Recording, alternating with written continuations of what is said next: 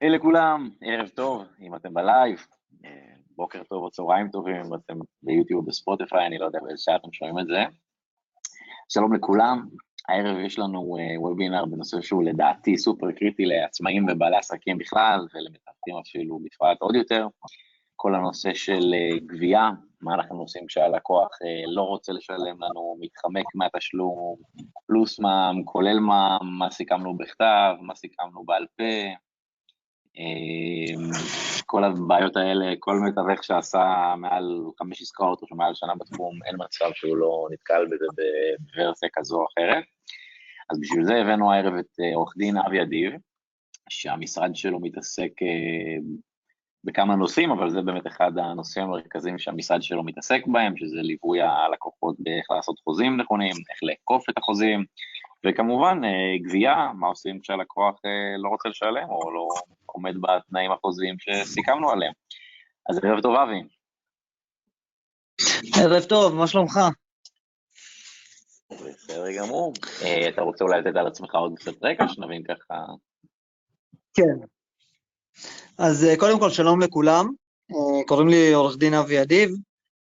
המשרד שלי מלווה בעלי עסקים בהתנהלות השוטפת, ובייחוד בנושא תביעות כספיות, גבייה, יצירת הסכמים ואכיפתם, וחלק גדול מלקוחות המשרד הם באמת מתווכים, שאני רואה בזמן האחרון שהנושא של לשלם אחרי שקיבלנו את השירות, הוא נושא כאוב בתחום הזה, והרבה אנשים שחושבים שלמרות שהם קיבלו את השירות והמאמץ שהמתווך עשה, לא באמת מגיע לו תשלום, והם מתחילים להתחמק. אז אנחנו מטפלים בעיקר בנושא הזה. יכול להגיד לך שאנחנו מגישים גם תביעות יותר משמעותיות מבחינת סכומים, והגשנו לאחרונה תביעה של מיליון 200 שקלים נגד אחת מחברות הביגוד הגדולות בארץ. וואו. אבל סיימנו אותה בפשרה שזה טוב. זה כאילו שזה של לקוח אחד? זה כאילו לקוח אחד? לא, לקוח אחד. לקוח אחד. וואו. חברות שהסכומים שהם מדברים עליהם טיפה גבוהות, אבל גבוהים, אבל כן, סיימנו את זה מהר, לשמחתנו. כשאתה אומר מהר, כמה זמן זה, שנבין רק מה זה אומר? מה זה שבוע, זה חודש, מה נחשב מהר? בנסיבות העניין שהיו שם, בגלל שמדובר בחברה בורסאית, זה מאוד מפריע להם, ואנחנו סיימנו את זה תוך שלושה חודשים, אם אני לא טועה. למרות שהסכום מאוד גבוה, היה, הייתה נכונות משני הצדדים לסיים מהר, באמת הגענו להסכמות וסיימנו. אבל הזמן שלוקח... זה פשרה מחוץ לבית משפט, או שזה היה אחרי תביעה? איך זה כאילו היה? זה היה אחרי תביעה, או שזה פשרה מחוץ ל... אז אני אסביר. פה ניסינו להגיע לפשרה לפני בית משפט, לא הצלחנו, הייתה חוסר נכונות מהצד השני, אבל אחרי שהגשנו את התביעה והראינו שעם כל הכבוד להם, זה לא מפחיד אותנו שהם מאוד גדולים, הם החליטו לחזור בהם וזה נסגר לפני שהתקיים דיון בכלל, אבל כן אחרי שהגשנו תביעה. בעצם הגשתם תביעה והם שילמו את הכסף כדי להימנע מהתביעה, כדי שזה לא יתקדם. בדיוק, בשביל לא לנהל את ההליך הם שילמו את התשלום. תראה, אני שם לב שהרבה מאוד אנשים אה, שצועקים להם זאב זאב, לפעמים לא מתייחסים. עד שלא נותנים את ה, באמת המעשה הפרקטי, האופרטיבי, הם לא מתייחסים ומתעלמים. אבל אחרי שהגשנו את התביעה והראינו ש... בואו, אנחנו הולכים להתמודד, אנחנו לא בורחים, אנחנו לא מפחדים, אנחנו יודעים גם מה אנחנו עושים, אז הם הבינו שפחות כדאי להם להתעסק, והחליטו לסגור את זה. ומה עם מכתב התראה לפני תביעה? זה לא מספיק אולי ברוב המקרים? עכשיו זה תלוי בסוג האדם או החברה, בנסיבות האלה זה לא היה מספיק, אבל אני כן יכול להגיד לך שעם לקוחות פרטיים, לפעמים זה כן מספיק. לפעמים אתה מוציא מכתב שהוא מנוסח בצורה נכונה, אתה מסביר שם את ההשלכות, ואנשים נרתעים ובאמת משלמים את מה שמגיע. לא נרתעים סתם, יודעים שהם צריכים לשלם, לא יעזור להם להתחמק, והם משלמים. אני יכול להגיד לך ש... זה משהו שעדיף לנו לעשות לבד או להיעזר בעורך דין? אני חושב שחובה להיעזר בעורך דין, כי אה, לבצע, לשלוח מכתב לבד, זה כמו שתרים טלפון לבד ללקוח, הם לא באמת מתייחסים לזה. ואני מאמין שכל אחד שפונה אלינו, או אה, מתמודד עם הנושא הזה, הוא כבר ביצע את השיחות האלה. הוא כבר ביקש את התשלום, הוא כבר אמר, אם אתה לא תשלם, אנחנו נעביר לעורך דין.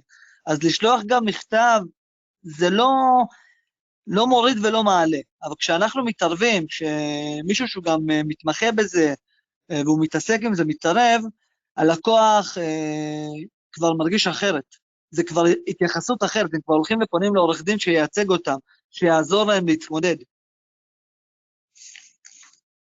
אני חושב שהחשש אולי של הרבה מתארחים זה שלפעמים אולי התשלום של העורך דין כאילו יהיה יותר מדי גבוה וזה לא ישתלם להם, אז אולי, אולי עדיף לחשוב על מאיזה סכום זה משתלם, כי נגיד בשביל 2,000 שקל אני כנראה לא, לא שווה לי לשכור עורך דין.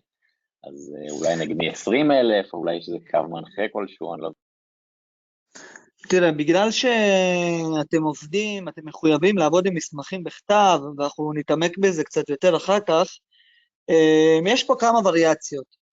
אה, קודם כל, למסמך אה, חתום בכתב עד 75,000 שקלים, אפשר לפנות ישר להוצאה לפועל. מה זאת אומרת? אנחנו מוציאים מכתב של, של 30 יום, ולאחר 30 ימים אפשר לפתוח תיק הוצאה לפועל. במקרה הזה, הסכום הוא מאוד סמלי, כי בעצם משלמים באחוזים מהגבייה בפועל.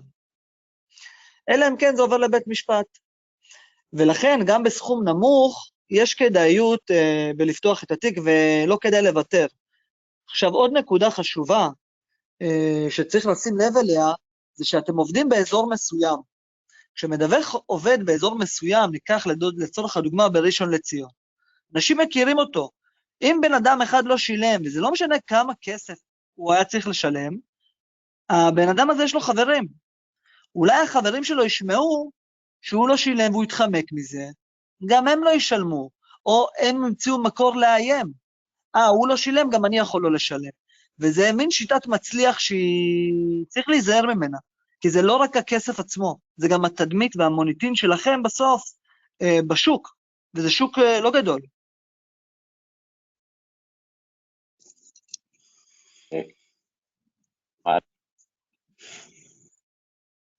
האמת שאתה מעלה פה נקודה חשובה, שבעצם כשאתה נותן ללקוח אחד לא לשלם, אתה בעצם לא הוגן כלפי שאר הלקוחות שלך, שכן שילמו.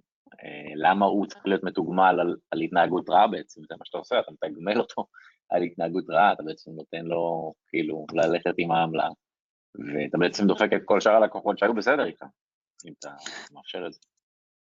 אתה דופק גם את שאר הלקוחות וגם את עצמך, כי מחר אה, יבוא אה, חבר שלו, מכר שלו, דוד שלו, והוא גם הוא לא ישלם. ואז מה, כל אחד שמחליט לא לשלם לא ישלם? הרי בסוף אתם עובדים על העמלה הזאת, זה לא שנותנים לכם כסף מראש. אז, בואו רגע נלך לפי הסדר. אני מתווך, החתמתי את הלקוח על חצי שנה בלעדיות בטופס אחד, בטופס נפרד על עמלה של 2% פלוס מע"מ, ארבעה חודשים מכרתי דירה במיליון וחצי, עכשיו הוא חייב לי 30 אלף שקלים פלוס מע"מ. אה, מגיע רגע החוזה, אומר לי, תשמע, 30 פלוס מע"מ זה הרבה, אני מוכן לתת לך 20 פלוס מע"מ. וחתמנו על 30 פלוס מע"מ, על 2 אחוז. מה אני יכול לעשות? במצב כזה, אה, אני מציע להגיד לו שלא, ולהסביר לו שבמידה והוא לא משלם, אתם מעבירים את זה לטיפול משפטי. ולתת מועד, לתת זמן, לא להגיד את זה באוויר וללכת. להגיד לו, תקשיב, אדוני, אם בתוך חמישה ימים אני לא מקבל את התשלום שמגיע לי, אני מעביר את זה לטיפול עורך דין. ואחרי חמישה ימים לפעול.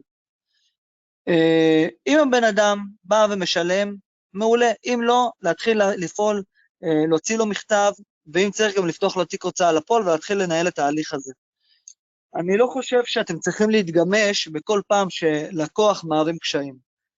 אני גם חושב שברגע שלקוח יראה אתכם אה, רציניים ומבינים אה, עניין ומקבלים אה, תמיכה מעורך דין שמתמחה בתחום, יהיה לכם יותר קל להתנהל ולעמוד על שלכם.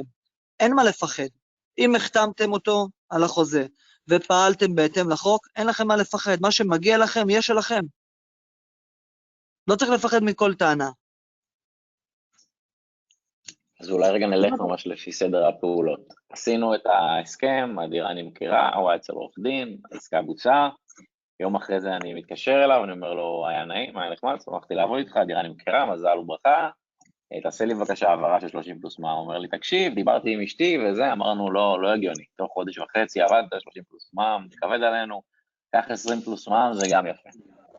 אני אומר לו, לא, סיכמנו בכתב, 30 פלוס מה בוא נלך פעולה פעולה, מה, מה אני צריך לעשות עכשיו?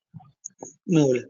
הגענו לסיטואציה הזו, קודם כל לנסות אה, לדבר איתו בצורה יפה ולנסות לפתור את זה. זה אני חושב שכל אחד עושה, אבל כן חשוב, לפעמים שיחה טובה והסבר קטן יכול לפתור. אם זה לא מועיל, להסביר לו, אדוני, אם תוך ארבעה ימים, חמישה ימים אין תשלום, אני מעביר את זה לטיפול עורך דין. במידה והתיק עבר אלינו, אנחנו מוציאים אה, מכתב התראה בנוסח ייחודי של הוצאה לפועל. אה, מכתב ההתראה הזה מסבירים שאם תוך 30 ימים אין תשלום, אנחנו פותחים תיק הוצאה לפועל. לתיק ההוצאה לפועל הזה, אה, הם יצטרכו לקחת עורך דין ולהגיש כתב הגנה. אבל בגלל שאצלכם הכל חתום וממוסמך, קשה מאוד להתגונן בתביעות האלה.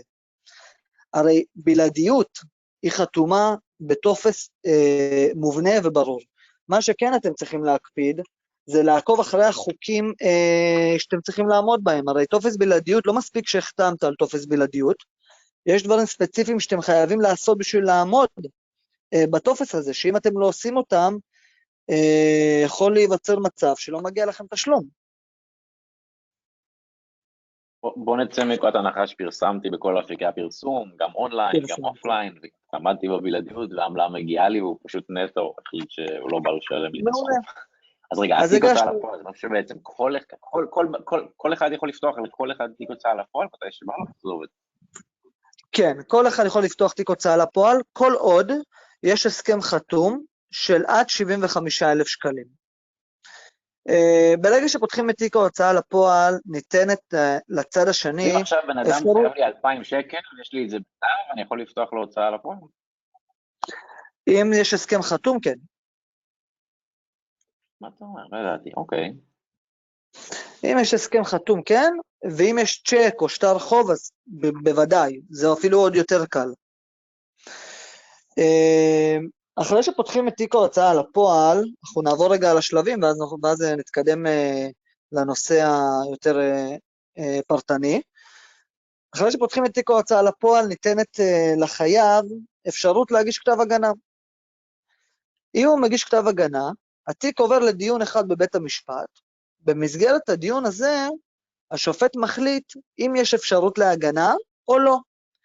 אם הוא מחליט שאין אפשרות להגנה, התיק חוזר ישירות להוצאה לפועל ואנחנו מתחילים בעיקולים. אם הוא אומר שיש הגנה, זה הופך להיות תיק משפטי רגיל, ואם הם לא מגישים התנגדות בכלל, מתחילים עיקולים. צריך לשים לב שלאורך כל הדרך סכום החוב גדל באופן אוטומטי. הוא ממשיך לגדול, ואם הם מגישים התנגדות והיא נדחית, פוסקים גם הוצאות נוספות.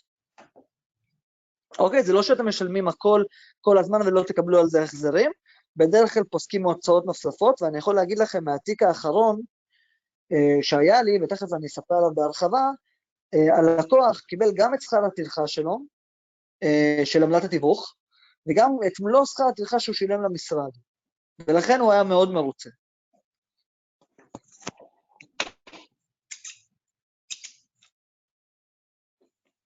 יפה, אה, אנחנו איתך, אה, תמשיך. אז בואו אני אספר לכם באמת מה היה במקרה הזה, גם מקרה מעניין. לקוח אה, מתווך שפנה למשרד והסביר שהוא החתים לקוח שלו על עסקת בלעדיות לחצי שנה, ואחרי חצי שנה, אה, חמישה חודשים בערך, הדירה נמכרה. הלקוח החליט שהוא לא משלם, פנה למשרד, אנחנו הוצאנו אה, מכתב התראה, ביקשנו לקבל את הכסף. עורך הדין של הצד השני פנה אליי עם אה, טענות משונות של רמאות וגניבה ועושק, ועוד כל מיני מילים יפות מונפצות. כמובן שאנחנו דחינו את הנושא ופתחנו תיק הוצאה לפועל. להפתעתנו, החייבת באה וטענה, אני חתמתי עם המתווך על הסכם אחד בלבד, על הסכם התיווך, אה, ללא בלעדיות. והחתימה על הבלעדיות, על הבלעדיות מזויפת. מה עושים? הגענו לדיון הזה, אה, הראשון, בפני בית המשפט, כמו שהסברתי בהתחלה, וכבר בדיון הזה עשיתי מהלך פשוט מאוד. לקחתי את שתי החתימות שלה, משני הדפים, אחד מהסכם הבלעדיות ואחד מהסכם התיווך. כיסיתי את הכותרת והראיתי לה רק את החתימות. שאלתי אותה, תגידי לי, מה מהם שלך? בהתחלה היא טענה שהחתימה על הסכם הבלעדיות שלה, והחתימה על הסכם התיווך היא העתק, זיוף. לקחתי והפכתי בין הדפים, בלי שהיא שמה לב. שאלתי אותה, תגידי לי עוד פעם, מה מהם היא חתימה שלה? הפעם היא טעתה, הפעם היא החליפה בין המסמכים. עשינו את זה עוד פעמיים, שלוש, ואז השופט קם ואמר לעורך דין של הצד השני, אדוני, אני מציע לך לצאת ולדבר עם אבי ולנסות להגיע איתו להסדר לפני שאנחנו ממשיכים הלאה. אבל להפתעתי, אה, הצד השני לא הסכים, הוא אמר לא, זה זיוף בכל זאת. אנחנו יצאנו אה, לבית המשפט למנות גרפולוג, שנשלם עליו חצי חצי, זאת אומרת שחצי אנחנו משלמים חצי מהצד השני, והגרפולוג יקבע. אני חושב שהתשובה היא ברורה, הגרפולוג קבע שהחתימות שתיהן שלה. הם הפסידו בתביעה. אבל לא רק שהם הפסידו בתביעה, בית המשפט חייב אותם בהוצאות של 5,000 אה, שקל פלוס מע"מ, אני לא זוכר את הסכום המדויק, אבל זה בערך 5,000 שקל פלוס מע"מ, חייב אותם בריביות על התקופה הזאת שעברה, הוא חייב אותם על מלוא סכום הגרפולוג להחזיר לנו, והחזיר את זה להוצאה לפועל. אז אין מה לפחד, לא משנה מה טוענים, ולכל דבר יש פתרון. צריך רק לדעת עם מי פועלים ואיך עושים את זה נכון. המתווך קיבל את העמלה המלאה שלו בסוף? הכל, הוא קיבל הכל עם תוספת מע"מ, הכל. וכמה זמן התהליך הזה נמשך? התהליך הזה נמשך אה, כחצי שנה בערך. אה, כן, זה תהליכים שלוקחים זמן, כי בסוף בית משפט קובע את הדיונים לפי היומן שלו. ולפעמים כל התקופה הזאת אתה לא באמת עושה משהו, אתה מגיש את התביעה ואתה ממתין לדיון או שאתה ממתין לכתב ההגנה, זה לוקח זמן. אבל uh, לכם אין מה להתעסק בזה, כי בסוף, כשאתה מעביר את זה לאיש מקצוע, uh, כמו שלקוח מעביר את זה למתווך, מתווך עושה את העבודה. אותו דבר גם אצלנו, ברגע שהעברת את זה אלינו, uh, אתה בעצם מוריד לעצמך את כאב הראש ואת הדאגות, ואתה יודע שמישהו מטפל בזה. דברים שלוקחים זמן... תובע לא צריך להגיע לבית המשפט, זה אתה הולך במקומו? צריך להגיע לבית המשפט, חייבים להגיע לבית המשפט. כל הצדדים. זו חובה. זהו, נראה לי שזה פשוט משהו שהוא אולי צריך איזה סכום שמצדיק אותו, כאילו אם מישהו חייב לי 2,000 שקל, אז לא נראה לי ששווה לי להתעסק עם uh, עורכי דין וחצי שנה וכאלה, אז נראה לי שלהשכרות אולי זה פחות רלוונטי, אבל uh, למכירות, גם הדירה הכי קטנה של מיליון וחצי זה 30 אלף שקל, אז זה בהחלט סכום ש... שהוא לא מבוטל, אז זה באמת סכום ששווה להילחם עליו. בדרך כלל, ההגדרות, שזה 2,000 אוקיי. שקלים, 3,000 שקלים, אנשים לא מגישים התנגדות. אה, אני יכול להגיד לך שיש לי תיקים במשרד של לקוחות לא מתחום התיווך, אבל uh, יש להם גיול חובות של 300,000 שקל חובות, אבל החובות הם מאוד קטנים, 3,000 שקל פה, 4,000 שקל שם, 5,000 שקל שם. Uh, מניסיון עם לקוחות כאלה, אני שם לב שאנשים בסכומים מאוד נמוכים בדרך כלל לא מגישים התנגדות, כי אה, להגיש את ההתנגדות עולה להם כסף, הם בסוף צריכים לסחור שירותי עורך דין, והעלות שלהם לסחור שירותי עורך דין בדרך כלל גבוהה. עכשיו, אצלנו, אם יש הסכם חתום, שוב, אני חוזר לעניין, אם יש הסכם חתום או צ'ק או שטר חוב, אה, רוב התשלום הוא באחוזים. כל עוד זה בהוצאה לפועל. ולכן לפעמים זה כן משתלם בשביל להציג איזושהי הרתעה, אבל שוב, תלוי כמה פעמים זה קורה. אם זה אחד ל... ואתם אה, מחליטים לוותר, זה בסדר, אבל אם יש מישהו שעובד רק בשכירויות ויש לו 30 עסקאות בחודש ומתוכם עשרה אנשים לא משלמים, אז אני חושב שיש מקום להעביר את זה. מעניין, אוקיי.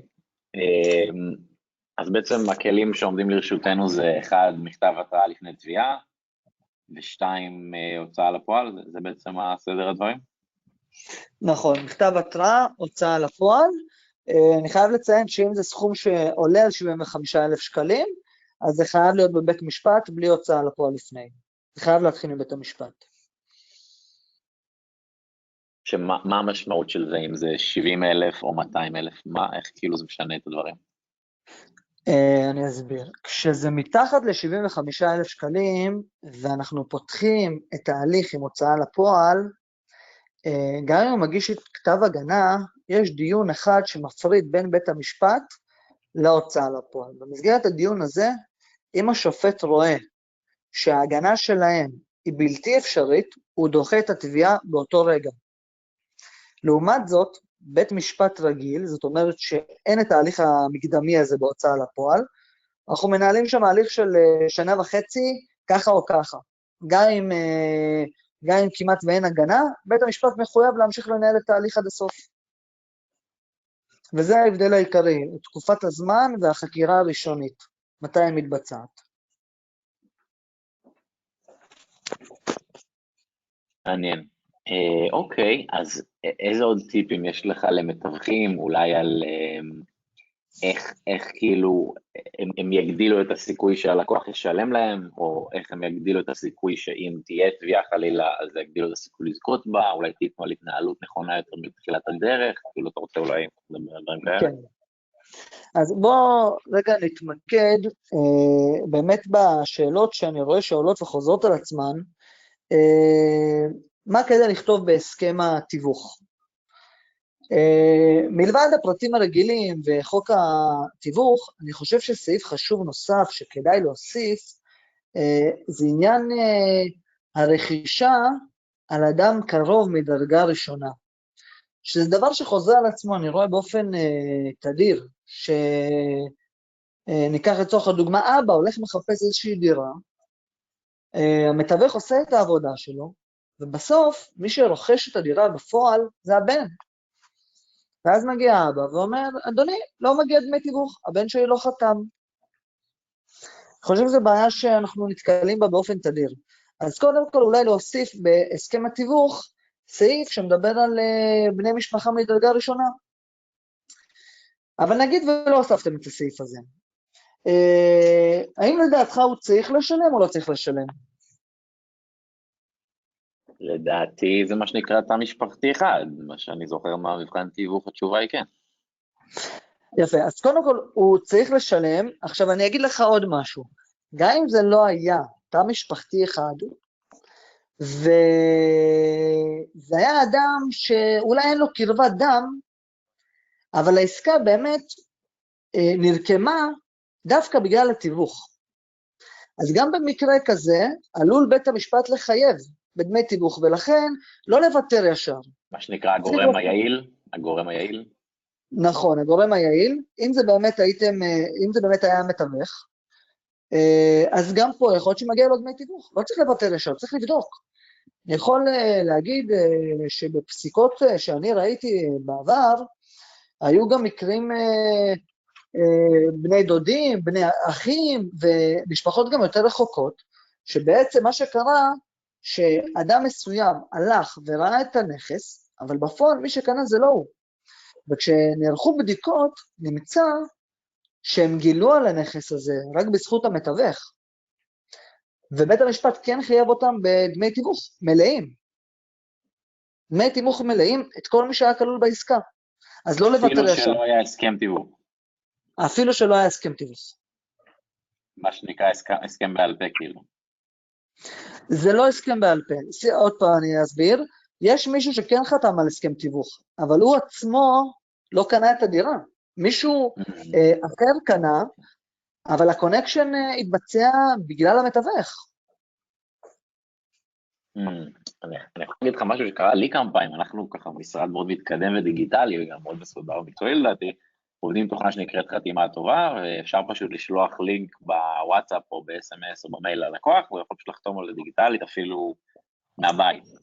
אז היו כמה לקוחות ששלחתי להם את זה לשני מסמכים נפרדים, שני לינקים נפרדים, עמלה בלעדיות, ואחר כך הגענו לאיזה ויכוח, ואומרים לי, מה, לא חתמתי לך בחיים. אז אני שולח להם העתק של המסמך שחתמו עליו, יש בחתימה והכל, הוא אומר לי, אה, שלחת לי את זה ב-SMS, חתמתי ולא קראתי. זה משפט שהוא תופס, חתמתי ולא קראתי. אני חושב זה אחד המשפטים אה, שחוזרים על עצמם הכי הרבה. לא רק חתמתי, לא קראתי, אני גם... אה, אה, אתמול הייתה אצלי לקוחה, זה, זה פשוט מצחיק אותי, הייתה אצלי לקוחה שהיא דוברת, שפת האם שלה היא לא עברית. היא לא עברית. אז היא אומרת, יושבת, ואומרת לי, אבי, תקשיב מה נעשה. אתה תגיד לשופט שאני לא יודעת לדבר עברית טוב, ולכן לא ידעתי על מה אני חותמת. אני צחקתי. למה? כי זה טענות שהן לא תופסות. קודם כל, יש פסיקה שאומרת שאם חתמת ולא קראת, זו בעיה שלך. זה דבר ראשון. דבר שני, מאוד קל להפיל בן אדם בטענות האלה. ואם ניקח לצורך הדוגמה את השפה שעכשיו תיארתי, מספיק שאני אביא לה דף ואגיד לה בזמן החקירה, תקראי לי בבקשה את הסעיף הזה. היא תאמין לי שהיא לא תשים לב, אבל היא תקרא אותו טוב. וברגע שהיא תקרא אותו טוב, כל ההגנה שלה וכל הטענות האלה נופלות, וברגע שבית משפט רואה דבר כזה והוא רואה שמשקרים, הוא מבין שזה מישהו שאי אפשר להסתמך עליו. ולכן זה טענות שלא צריך להתייחס אליהן. לא צריך להתייחס אליהן. לא קראת זו בעיה שלך, אדוני. אתה ידעת שאתה צריך לחתום על הסכם תיווך? חתמת. לא קראת בעיה שלך. הבנתי, זה בעצם הגנה שהיא לא תופסת, שזה באמת מה שקרה לי כמה פעמים, וזה גם הייתה דעתי, אבל באמת אני מעדיף לשמוע את זה מעורך דין. אה, אוקיי, אז אמרנו להקפיד על ההסכמים, להקפיד על הכל בכתב, אה, איזה עוד דברים חשוב שנעשה כדי להגדיל את הסיכויי ניצחון שלנו בגבייה? בוא נדבר רגע גם על הנושא של הכתב. אה, קודם כל, אתם מחויבים להחתים, לא רק שזה יהיה בכתב, מחויבים לחתימה, שזה קצת שונה. אבל יש מקרים שלפעמים הלקוח מתחמק והוא לא חותם, הוא לא הספיק לחתום, ואיפשהו זה נפל בין הכיסאות. אבל אתם כן רקמתם את העסקה, ויש תיעוד להסכם התיווך.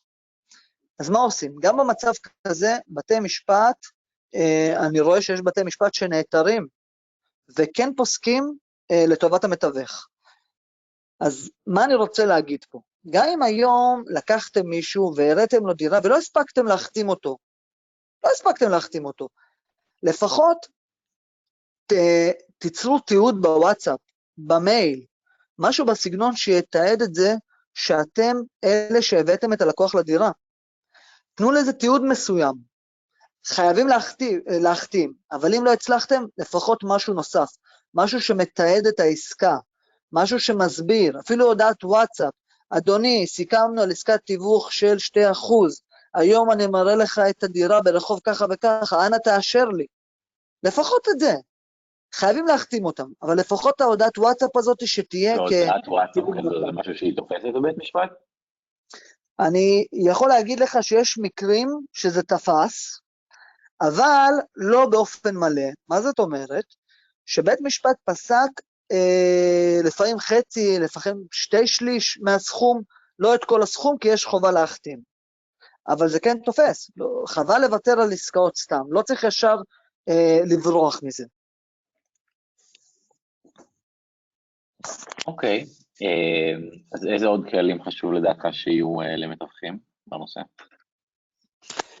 אה, חשוב בעסקאות uh, תיווך uh, עם בלעדיות, חשוב להקפיד על uh, תנאי הפרסום שמופיעים ב, uh, בתקנות, uh, ולדאוג לפרסום על גבי השלטים, ופרסום uh, באמצעים אלקטרוניים, שאמצעים אלקטרוניים זה יכול להיות גם בקבוצת וואטסאפ של מתווכים נוספים.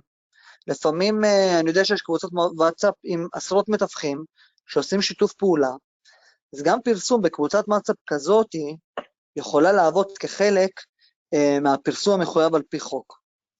אוקיי, זה דברים שאני חושב שחשוב לעשות ולהקפיד עליהם. כי לפעמים, אה, גם אם המתווך עשה את העבודה, יבואו וישאלו אותו, האם פרסמת? האם עמדת בכללים? זהו, אז רציתי להגיד לך משהו שקרה לי כמה פעמים, אני כל נכס שאני מגייס, אני פותח קבוצת וואטסאפ ואני מעלה את כל אורחות פרסום שלי, כדי שהלקוח לא יוכל להגיד לא פרסמת, אני מראה את היד שתיים ואת המדלן, ושל כל פעולה אני מתעד מעלה לקבוצה, אבל היו לי כמה לקוחות שאמרו, לא משנה, אני חושב שהמחיר שלהם היה לא ריאלי גבוה, היצע ביקוש לשוק וכן הלאה, לא משנה. הלקוח אומר לי, מה, אתה לא עושה כלום? אני אומר לו, מה, אבל תסתכל בקבוצה, שלחתי לך פה עשרות אה, מקומות שפרסמת, הוא אומר, לא מעניין אותי פרסמת. אנחנו כבר שבועיים בשיווק, ולקוח אחד לא הגיע לדירה, אתה לא עושה כלום, אני רוצה לבטל את הבלעדיות. עכשיו, בבלעדיות אני מחויב לפעולות פרסום, אני לא יכול להכריח אנשים לרצות דירה שהם לא רוצים, או לשלם מחיר שהם לא מוכנים לו. והלקוח אומר לי, אבל לא עשית כלום, אני רוצה לבטל את הבלעדיות, מה אני אמור לעשות? תראה, יש פה גם עניין מסחרי. בפועל, אתה לא צריך לבטל את הבלעדיות, כי על פי החוק, אם אתה עומד בתנאים, אה, בתנאי הפרסום, אתה עשית את שלך. זה שלא מגיעים לקוחות פוטנציאליים, זה יכול לקרות בכל מצב, זה גם תלוי בשוק, אה, תלוי בדירה ותלוי בהרבה משתנים, אני מאמין שאתם אפילו יודעים את זה יותר טוב ממני. אתם לא צריכים לבטל, אבל אם אתם מרגישים שזה כבר עניין מסחרי, וזה לא קשור לעורכי הדין, אם אתם מרגישים שיש מקום לבטל ולעזוב את הלקוח הזה, אז אתה יודע, זה כבר עניין שלכם. מבחינת חוק, אתם לא חייבים. אה, ולעניין הפרסום, באמת דיברנו על זה עכשיו, אני רוצה גם לחדד את הנקודה, שאם בתוך הסכם התיווך אה, הבלעדי, אתם אה, מפרטים באופן פרטני סוגי פרסום אחרים, ולא הפרסום הרגילים, זה גם יכול להוות חלק מהעסקה וזה לא ימנע את ההסכם. לצורך הדוגמה, אם אתם משווקים איזשהו נכס ויש לכם קבוצה של עשרת אלפים לקוחות פוטנציאליים, ואתם מסכימים עם לקוח מסוים שאתם מפרסמים רק בקבוצה הזאת, וזה חתום בכתב ומוסבר נכון בהסכם, אז גם זה מספיק.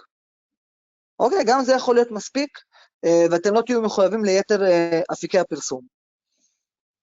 אז אה, במקרים מסוימים... על, על, סעיף א' ועמדנו בו, התחייבנו כאילו לעשות רק את זה. נכון. אם אתם מתחייבים לעשות רק את זה, זה משהו שאתם יכולים לעשות לעצמכם, להתחייב לעשות פעולת פרסום מסוימת.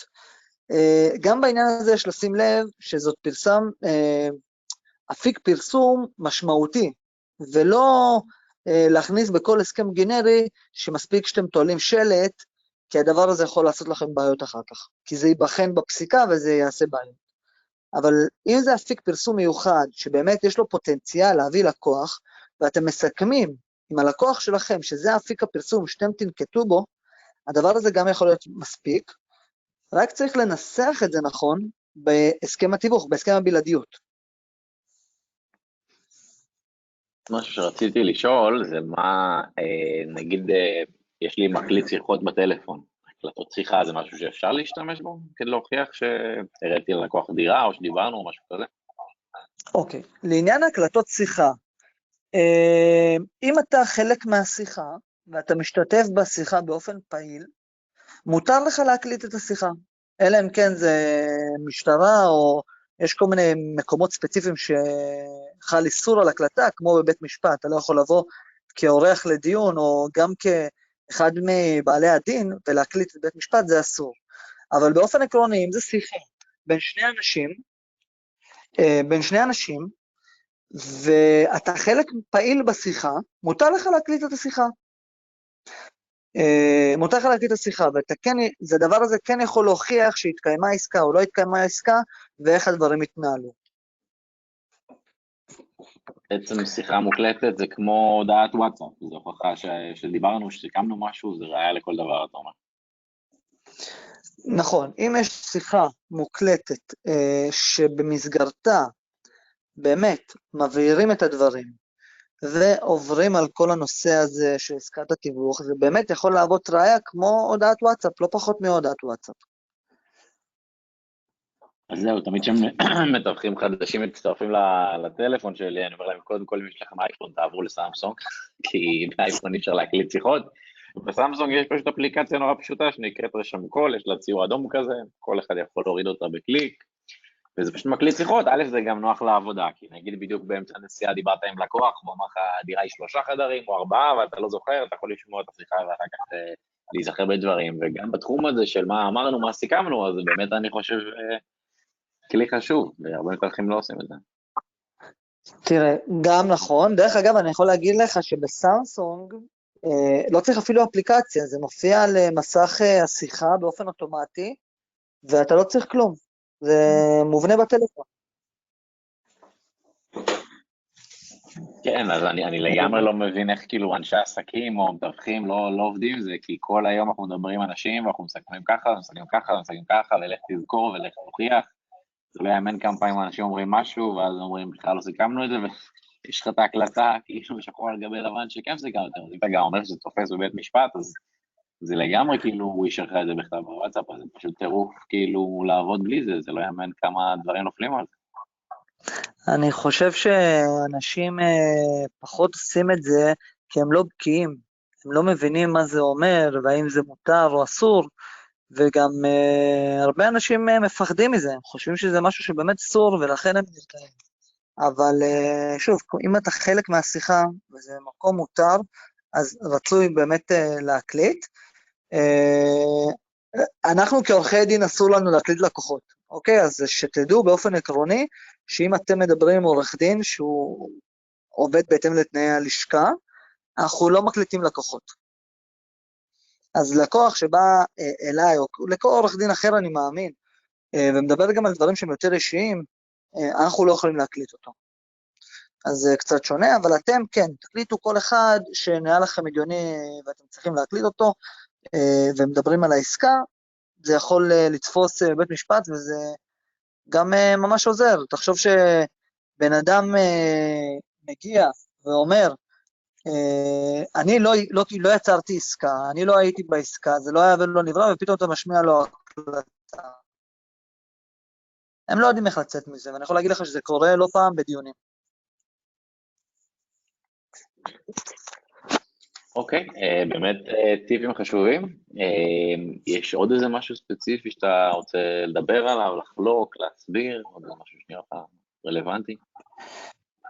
כן, אני חושב שחשוב אה, ליצור את הסכם התיווך, אה, גם הבלעדי וגם ההסכם הכללי, באופן אה, מדויק ותמיד לשפר אותו. מה זאת אומרת לשפר אותו? אה, לשפר אותו עם הניסיון. אם היום אתם נתקלים בדברים ספציפיים, אה, אני אתן לכם דוגמה. אתן לכם דוגמה על עצמי. אה, אני נותן, כשאני עובד עם לקוח, אני באמת נותן את מספר הנייד שלי. מספר הנייד שלי, ולכן עם כל דבר שהם צריכים, מחייגים אליי באופן ישיר. אבל אני שמתי לב לפעמים שיש לקוחות שחושבים שבשעה 12 בלילה לשאול מה קורה עם התיק זה הגיוני. אז, וזה, כנראה זה לא הגיוני, אם זה לא משהו דחוף זה לא הגיוני. אז ב-12 בלילה לא מחייגים. ולכן הוספתי בהסכם שכר הטרחה שעות הפעילות. עכשיו, כל מי שעובד איתי באופן ישיר, הוא יודע שאפשר לחייג אליי כל היום, גם בבוקר וגם אחרי שעות העבודה. אבל מי שמגזים, אז יש לו את השעות האלה. מה שאני מנסה להגיד, כל פעם שאתם עובדים או מבצעים פעולה מסוימת, ואתם רואים שעם לקוחות מסוימים, הפעולה הזאת מהווה בעיה, הם לא מספיק מבינים אותה. להוסיף אותה כסעיף בהסכם. להוסיף איזשהו פרט בהסכם שהם יבינו על מה מדובר. שאם מחר הם יבואו בתלונה, תוכלו לכוון אותם ולהגיד להם, חבר'ה, זה כתוב בהסכם, הנה תראו, בדרך כלל זה פותר את כל הבעיות. אה, דבר נוסף הוא, ששמתי לב, ואני רציתי להגיד עליו כמה מילים, זה שמשרדים אה, שולחים לפעמים מישהו שאין לו רישיון תיווך אה, לעסוק בתיווך. עכשיו, אם אותו בן אדם, למרות שהוא תחת המשרד, מבצע פעולות תיווך, אה, והוא הגורם היעיל בעסקה, אה, המשרד לא זכאי לקבל אה, עמלת תיווך, ולכן צריך מאוד להיזהר עם הנושא הזה. צריך לשים לב לזה, כי אני רואה שזה משהו שחוזר על עצמו, וכשמגישים תביעה בנושא הזה, והצד השני בא ואומר, אדוני, מי שיצר את העסקה, הוא, אין לו רישיון תיווך, ולא מגיע תיווך, אז הם צודקים, כי יש לזה סעיף מאוד ספציפי אה, בחוק. זה גם משהו ששמתי לב שחוזר על עצמו. מה אנחנו יכולים לעשות עם כל מיני מקרים שבעצם הלקוח הוא זה שפעל בתום לב, ואולי אפילו הלקוח הוא זה שהונה את המתווך. אה, הוא אמר לו, אני רק בא להסתכל, אל תדאג, אני אחתום לך אחר כך, והוא לא חתם. אה, כן ראיתי את ה... כן לא ראיתי, כן ראיתי, הוא חיכה, או שהמוכר או שה... הנה מקרה, או שהמוכר או שהקונה ידעו שהבלעדיות נגמרת עוד שבוע, אז הם חיכו עוד שבוע ולעשות עסקה, כל מיני דברים כאלה, כל מיני טריקים כאלה. יופי. אז תראה, קודם כל, יש הבדל בין שני הדברים, ובוא נדבר רגע על מה שאמרת עכשיו. בן אדם בא, ראה את הדירה ויודע שבעוד שבוע הסכם הבלעדיות נגמר. מה עושים? גם במצב הזה הוא חייב לשלם את מלוא הסכום, הרי הוא חתום על הסכם התיווך. הסכם התיווך לא נגמר עם הסכם הבלעדיות, אם אתה הצגת את הדירה אה, במסגרת הסכם התיווך, גם אם זה היה בזמן הבלעדיות, והוא רכש את זה שבוע, שבועיים, חודש אחרי הבלעדיות, אבל הגורם היעיל זה בעצם אתה, מגיע לך את, את אה, דמי התיווך. הם מגיעים לך, לא צריך לוותר עליהם. זה דבר ראשון. אה, אני צריך להוכיח שהלקוח קנה אחרי הבלעדיות, אבל הוא נחשף לדירה במהלך הבלעדיות, זה הרעיון, נכון? נכון, נכון. ואני חושב שזה לא קשה להוכיח, כי בדרך כלל אתם מדברים בטלפון, אתה מדבר בוואטסאפ, יש איזשהו תיעוד, כתובת, טלפון, וואטסאפ, הודעות, יש איזשהו תיעוד לנושא הזה. אז אם מתעדים נכון... אני, את זה אני יודע, אבל אני רוצה להתקיל אותך עוד שלב אחד קדימה. המוכר ביקש על הבית 3.8. אה, אני הבאתי לו 3.8, אבל הוא ידע שאם הוא יחכה שבוע, אז הוא יקבל את ה-3.8 בלי העמלת תיווך שלי, שאז עם העמלת תיווך זה נגיד יוצא 3.7. אז הוא חיכה עוד שבוע שתיגמר הבלעדיות, ואז הוא מכר לבד ב-3.8. יש פה איזה סוג של חוסר תום לב של המוכר? השאלה היא, אני רק רוצה להבין, האם אתה הבאת רוכשים של 3.8 לאורך התקופה, והוא אמר לכולם לא בגלל שזה 3.8? אה, שיווקנו את הנכס ב-3.8, סתם דוגמה, זה היה מחיר שיווק, 3.8 מחיר שיווק, והבאתי לקוח ב-3.8, שבועיים לפני סוף הבלעדיות. ואז הוא התחיל, אני לא פה, אני לא יכול, אני לא שם, אני עסוק, אל תבוא, ננני, תתחמק, כן רוצה, לא רוצה, ואז גיליתי שהוא אחר כך מכר ב-3.8 לבד. זה חוסר תום לב של המוכר? אוקיי, תשמע, פה צריך באמת לדעת מה הנסיבות, אה, מה הנסיבות לעומק. כי זה יכול להיות חוסר תום לב של המוכר, אבל מצד שני, אם אני מסתכל אה, משני הצדדים, יכול להיות שהצד השני יבוא ויגיד, תשמע, אה, לאורך התקופה שמתי לב שלא היו עסקאות דומות, נכון שספציפית פעם אחת הוא הביא לי מישהו בשלוש שמונה, אבל לבחור הזה משהו קרה שם, כי תמיד, תמיד יש איזה סיפור לספר, אה, וצריך להבין שם לעומק מה קרה. האם אה, אתה באמת פעלת לאורך כל הזמן והבאת תמיד אנשים בשלוש שמונה באופן רציף, ושבוע אחרי זה הוא מכר למישהו אחר באותו מחיר, זה לא נראה טוב. יש פה חוסר תום לב, ויכול להיות שכן אפשר יהיה לתבוע. אבל צריך לדעת פה את הנסיבות באופן מדויק. אם אתה הבאת רק לקוח אחד של שלוש שמונה לאורך התקופה, אה, ואחרי חצי שנה הוא בסוף כן מכר את זה בשלוש שמונה, יכול להיות שאין פה חוסר תום לב, כי הוא ראה שהוא לא יקבל מחיר יותר. הוא יכול לבוא ולהגיד שאני לאורך תקופה ארוכה חשבתי שאני אקבל שלוש תשע, וכשהמתווך הביא לי שלוש שמונה, אני הייתי בטוח שאני אקבל שלוש תשע. עברה חצי שנה, ראיתי שזה לא עובד. עבר עוד קצת זמן, ראיתי שזה לא עובד. בסוף התייאשתי, מכרתי בשלוש שמונה. זה יכול לקרות. אז צריך להבין באמת את ה... כן. שמעתי על מקרים שכאילו היו מקרים שמוכר ביקש מחיר כלשהו, נגיד סתם דוגמה שלוש שמונה, המתווך עבד קשה, חודשיים שלושה, עבד, רץ, פרסם, הלך, השקיע, הביא לו שלוש שמונה, ואז המוכר אמר, אתה יודע מה, בסוף לא בא לי למכור, אני אחכה שנה לעליית ערך, והיו, שמעתי מתווכים שתבעו את המוכרים, ואולי אפילו זכו או קיבלו איזה פיצוי או משהו כזה. אתה מכיר את הדברים האלה? מכיר את הדברים האלה. דרך אגב, אם כבר העלית את זה, אני חושב שזה סעיף טוב להוסיף בהסכם. להוסיף בהסכם סעיף שאומר, אדוני, אם אתה נותן לי לעבוד, ובסוף, למרות שאני מביא לך עסקה במחיר שאתה מבקש, ולמרות הכל אתה בסוף מחליט לא למכור את הדירה, אדוני, בוא תשלם לי פיצוי מוסכם. ואני חושב שזה אחד הסעיפים החשובים להוסיף אותם, וטוב שהעלית את זה. וזה יכול לפתור לך את הבעיה. וככה אנשים לא יעשו לך את זה, כי היום כשבן אדם יחתום על זה, אה, והוא יחתום רק בשביל הניסיון, כמה אני צריך למכור את הדירה, הוא יהיה בבעיה. הוא כאילו סוג של עושה סקר שוק על הגב של המתווך. בדיוק, בדיוק, ואני בטוח שיש כאלה. ולכן, כן, כדאי להוסיף סעיף בסגנון הזה, וזה כן ימנע לכם את הסיטואציה. אבל נגיד לא עשיתם את זה, נגיד ולא עשיתם את זה, ועשיתם כל מה שצריך בשביל התיווך, הבאתם לקוחות פוטנציאליים, ובסוף, לא בגלל המחיר, ולא בגלל אה, סוג הלקוח, הוא בא ואומר, תקשיבו, החלטתי לא למכור, אני חושב שיש פה מקום לפיצוי, אבל אני, זה לא יקרה בסכום אה, סכום התיווך המלא, וגם פה צריך להבין מה המתווך עשה בפועל, אה, ואם בפועל הוא באמת השקיע את כל הפרסומים והוא עשה דברים מעבר, אז כן מגיע לו תשלום מסוים. אה, שוב, זה תלוי בנסיבות העניין, כן?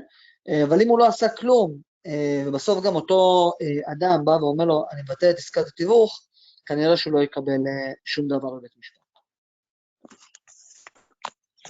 כשמדברים על פיצוי, מה זה בדרך כלל 10% מהסכום, 20%? מה מקובל לקחת? אה, פיצוי מוסכם זה תלוי ב, uh, במה שאתם מחליטים בפועל. עכשיו, זה יכול להיות באזור ה-10-20 אחוז, וזה יכול להיות גם 30 אחוז ויותר. השאלה המרכזית היא, ואני חושב שכל מתווך יעשה את הבדיקה הזאת לבד עם עצמו, כמה עולה לך התקופה הזאת uh, כשאתה נקרא לסיטואציה, לסיטואציה דומה. הרי בעל עסק אה, שמכיר את העסק שלו טוב, הוא כנראה יודע מה העלות של הבאת כל עסקה, ומה העלות של אה, מכירת אה, נכס, כאילו כמה זמן בדרך כלל זה לוקח בממוצע. אני לא מדבר על נכסים קונקרטיים שהם מאוד מיוחדים, אבל באופן עקרוני כנראה שאם אתה מוכר דירה באזור ראשון לציון, באזור מסוים בראשון לציון, אתה יודע פחות או יותר כמה זמן זה לוקח ומה הערך של זה. אז אני חושב שכל אה, מתווך יעשה את החשבון שלו וינקוב בסכום שהוא חושב שהוא ראוי, אבל אני כן אה, מאמין שבאזור ה-20 אחוז, 25 אחוז, זה משהו ריאלי. עוד מקרה שקרה לי, זה לא הסיפור של הכסף, אלא הסיפור של הזמן. הגעתי לחוזה, מכרתי דירה באזור ה-2, 2.100, העמלה עם העם הייתה באזור ה-50 אלף שקל, משהו כזה, והלקוח אומר לי, טוב, מבחינת אה, cash flow, אני מקבל, אני פה, אני קונה, אני צריך uh, לשלם לך, אני רושם את הצ'ק על חודש קדימה. ולי זה מאוד הקשה ל-cash ואגב, גם בהסכם התיווך כתוב במפורש, התשלום יינתן למתווך במזומן, מיד עם uh, חתימת הסכם מחייב. התשלום יהיה במזומן, כאילו באותו יום, הוא רשם לי את הצ'ק חודש קדימה. השאלה אם זה משהו שאפשר להתווכח עליו, לתבוע, כאילו זה מאוד הקשה לי על ה-cash flow, מה עושים במצב כזה. אוקיי, אז פה... אה... פה צריך אה, לנהל את הסיכון, לכאורה, אה, וצריך להבין איזושהי נקודה. אם מדובר ב-30 יום, אבל אנחנו יודעים שהבן אדם הוא סוליבנטי, זאת אומרת שיש לו כסף, ואם הוא קונה את הנכס, ניקח מישהו שקונה כי זה יותר קל, אם הוא קונה, זאת אומרת שבטוח יש לו כסף. אה, אני הייתי מציע להתווכח, אבל אם זה או זה או כלום, אחרי ויכוח מאוד עוצמתי, וזה רק עניין של דחיית תשלום, אולי, אולי הייתי מקבל, ואני אסביר גם למה.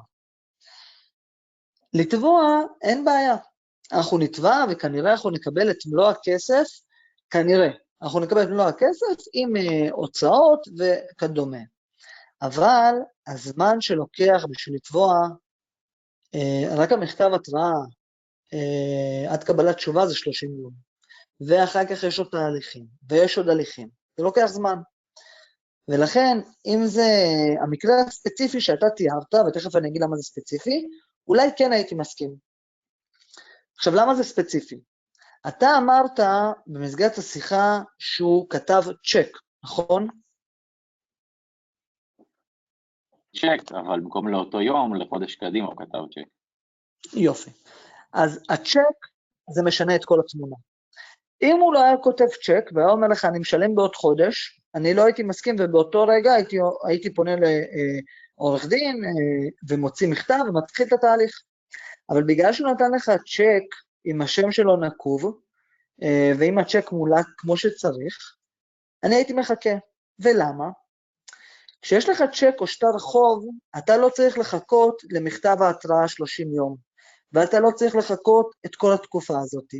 עם הצ'ק, אפשר בלי לשלוח מכתב התראה, בלי כלום, אם הצ'ק חוזר, ללכת איתו ישר להוצאה לפועל. אוקיי? וזה מקצר תהליכים. למעשה, אבל למעשה, אבל למעשה כשהוא רשם לי את הצ'ק חודש קדימה, הוא הפר את החוזה בינינו. לצורך העניין הייתה לי עילה לתביעה, כי לפי החוזה הצ'ק היה אמור להיות לאותו יום, לא לחודש קדימה. זאת אומרת שהייתי יכול לקחת את הצ'ק לצורך אוקיי. העניין ולהתחיל הליך של הוצאה לפועל? אוקיי, לא. אז, אז לא. בוא נבין עוד איזושהי נקודה. אם מה שאתה מתאר קורה לך הרבה, אז אתה יכול להוסיף ריבית או עמלה או פיצוי מוסכם על איחור בתוך ההסכם. אבל אם זה לא כתוב לך, ומניסיון, אם זה לא כתוב לך, וזה מה שקרה, אבל קיבלת את התשלום תוך 30 יום, להשקיע כסף בהליך משפטי זה יהיה מיותר. כי בסוף, שוב, בנסיבות המקרה שלך, שמדובר בסכום נמוך, וזה עניין של חודש, וזה לא הפיל אותך מהקרשים, וזה לא גרם לך לאיזשהו נזק מיוחד, אה, ושום דבר מיוחד ומעבר, כנראה לא תקבל איזשהו פיצוי. אבל אם היית כותב בהסכם התיווך, ושוב, זה מה שאני אה, תמיד אומר לעניין ההסכמים, חשוב לערוך אותם נכון, וללמוד מכל טעות. אם היית כותב בהסכם התיווך שאיחור בתשלום מלווה בריבית של 7%, אה, 5%, יכול להיות שהוא לא היה כותב את זה, ויכול להיות שבמקרה הזה כן היית מגיש תביעה. או לצורך הדוגמה, לא אחוזי ריבית, אלא תוספת של 30% מהעסקה. אם העסקה היא 50 אלף שקל, איחור של עשרה ימים, מתווסף 30, 30 אה, אחוז נוספים לעסקה. פה יכול להיות שהוא לא היה דוחה את התשלום. ואם הוא היה דוחה את התשלום, גם היה לך מקום להגיש תביעה אחרי זה, תביעה עם בשר, תביעה שהיית מקבל ממנה משהו. זה לא סתם. כן, הבעיה היא שזה יהיה מספיק קשה להחתים את הלקוח על הבלעדיות ועמלה, כאילו, אני, אני חושב שאם כל הסעיפים האלה אנחנו בחיים לא נצליח להחתים את הלקוח עליהם. יש לי שאלה, אה, כשהלקוח חותם כשהלקוח חותם, אתם מסבירים לו. אם אתם מסבירים את זה בצורה נכונה, אני מאמין, אה, אני מאמין שאפשר, שהלקוח יכול להבין את זה. כי אתם סך הכל לא מבקשים משהו שלא מגיע לכם. אתה בסוף אומר לו, תקשיב, מגיע לי את הסכום הזה בתאריך הזה, זה מה שאני רוצה, אני לא רוצה שתשלם יותר מזה. זה אם במידה ולא תשלמו, שיהיה לי ביטחון. אני מאמין שזה כן יכול לעבור, אבל אם ניקח דוגמה אחרת שאני הרבה פעמים אומר ללקוחות שלי, עשינו הסכם מסוים, יש לנו הסכם גנרי ש... של עסקה מסוימת, ואותו לקוח עובר בין לקוחות שלו באופן תדיר. אני יכול להגיד לך שיש לקוחות שיסכימו עם סעיף מסוים, ויש לקוחות שיגידו, אדוני, אני על זה לא מסכים. אז מה עושים? לוקחים עט, מוחקים את האזור שלא רלוונטי, חותמים לידו בכתב יד, גם אתם, גם הלקוח, ביטלתם את הסעיף הזה. אז אם הסעיף הזה, זה מה שגורם לכם לסגור עסקה או לא לסגור עסקה, תמיד אפשר באותו רגע להגיד לו, אתה יודע מה, אני מאוד מכבד אותך בתור לקוח, אני חושב שאתה לקוח נהדר, בוא נוריד את הסעיף הזה, אני סומך עליך. תמחקו את הסעיף הזה. עכשיו, נשארו לנו עוד חמש דקות לשידור, אז אולי ננצל לדבר גם על אה, אולי סכסוכים ומחלוקות בין מתווכים. יש את הנושא, אני לא יודע, במקרה של שת"פ בין מתווכים. למשל, מתווך אה, גייס דירה בבלעדיות, ואגב, לפי ההסכם בלעדיות הוא מחויב אה, לפתוח אותה לשת"פ של כל המתווכים וכן הלאה, ויש מתווכים שאומרים, אה, לא, אני לא רוצה שתביא קונה. יש לנו מה לעשות עם זה? עוד פעם, שיש לכם הסכם בלעדיות על נכס, ומתווך מסוים... מתווך שקוראים לו יוסי, גייס דירה בבלעדיות, ואני רוצה להביא קונה לדירה בשת"פ עם יוסי. מה שמקובל זה שאני מביא קונה, אז אני מקבל עמלה מהקונה, ויוסי יקבל עמלה מהמוכר. אבל יוסי רוצה לקבל את העמלה משני הצדדים. אז הוא לא רוצה לפתוח את הנכס לשת"פ, למרות שלפי הבלעדיות הוא מחויב לזה כלפי בעל הנכס. אה, אני, מה שאני הבנתי שלפי החוק, אה, אני אפילו יכול לעקוף את המתווך יוסי, ללכת ישירות למוכר הנכס, ואפילו מגיע לי עמלה עם מוכר הנכס, כאילו זה מבטל לו את הבלעדיות שהוא לא פותח את הנכס של תו, זו תופעה שקורית המון בעולם משהו שאתה מתמצא בו, שהוא פחות... אה, הבנתי, תראה, אה, קודם כל צריך להבין למה הוא לא פתח את זה, ויכולה להיות, אה, יכולה להיות עם זה בעייתיות, כי זה נכון שהוא צריך לפתוח את זה, אבל אם לצורך הדוגמה עכשיו אתה פונה, עוקף אותו, הלקוח משלם, בעל הנכס משלם, אתה יכול להיווצר, אתה יכול להיקלע לבעיה, כי אם אותו, אה, מה שאני מנסה להגיד בעצם זה כל מקרה לגופו, וצריך לבוא ולשאול ולהסביר את המקרה הספציפי. אבל לצורך הדוגמה, אני אתן לך דוגמה, אם אותו מתווך בבלעדיות הביא ללקוח שלו 30 רוכשים פוטנציאליים, אבל הוא לא פתח את זה למתווך הספציפי הזה שביקש שיתוף פעולה. אני לא חושב שמישהו יחייב אותו בנושא הזה. אז זה תלוי בנסיבות העניין. תלוי בנסיבות. זה קורה המון בין מטפלים, הסוגיה הזו של שיתוף פעולה, וכן פותחים ולא פותחים, והאם הוא גם מבקש ממני עמלה על זה שאני מביא קונה, טוב, אני לא יודע, האמת שבנושא הזה יש באמת פחות חקיקה, אז דרך כלל בין התופחים לבין הלקוחות, אבל זה באמת משהו שהוא אה, קורה הרבה בעולם שלנו. אם היית יודע. טוב, אז ככה נשארו לנו איזה ארבע דקות. לא משנה, נשארו לנו ארבע דקות. זהו, אמרתי, מה אתה רוצה אולי לתת איזשהו רפאפ, איזשהו סיכום של הדברים? כן. או שהתחלת להגיד משהו קודם. אה, אז שנייה, התחלתי להגיד משהו קודם, אה, שזה תלוי אה, בנסיבות העניין, ואם היה מתווך שהוא צריך, שהוא בבלעדיות, אבל הוא לא הביא ללקוח שלו אף עסקה, פה כן, אני חושב שפנייה מסודרת למתווך או לבעל הנכס, יכולה לפתור את זה, וכן תוכלו לעשות שת"פ, אה, והוא אפילו מחויב לשת"פ הזה, אוקיי? אבל אה, זה צריך לחקור את זה בנסיבות העניין באופן מדויק. עכשיו, אם אנחנו נעשה סיכום אה, על מה שדיברנו עליו עד עכשיו, אני חושב שהדברים אה, שחשוב לקחת מפה זה לא לפחד, לא לפחד. אם מגיע לכם כסף, תעמדו על שלכם.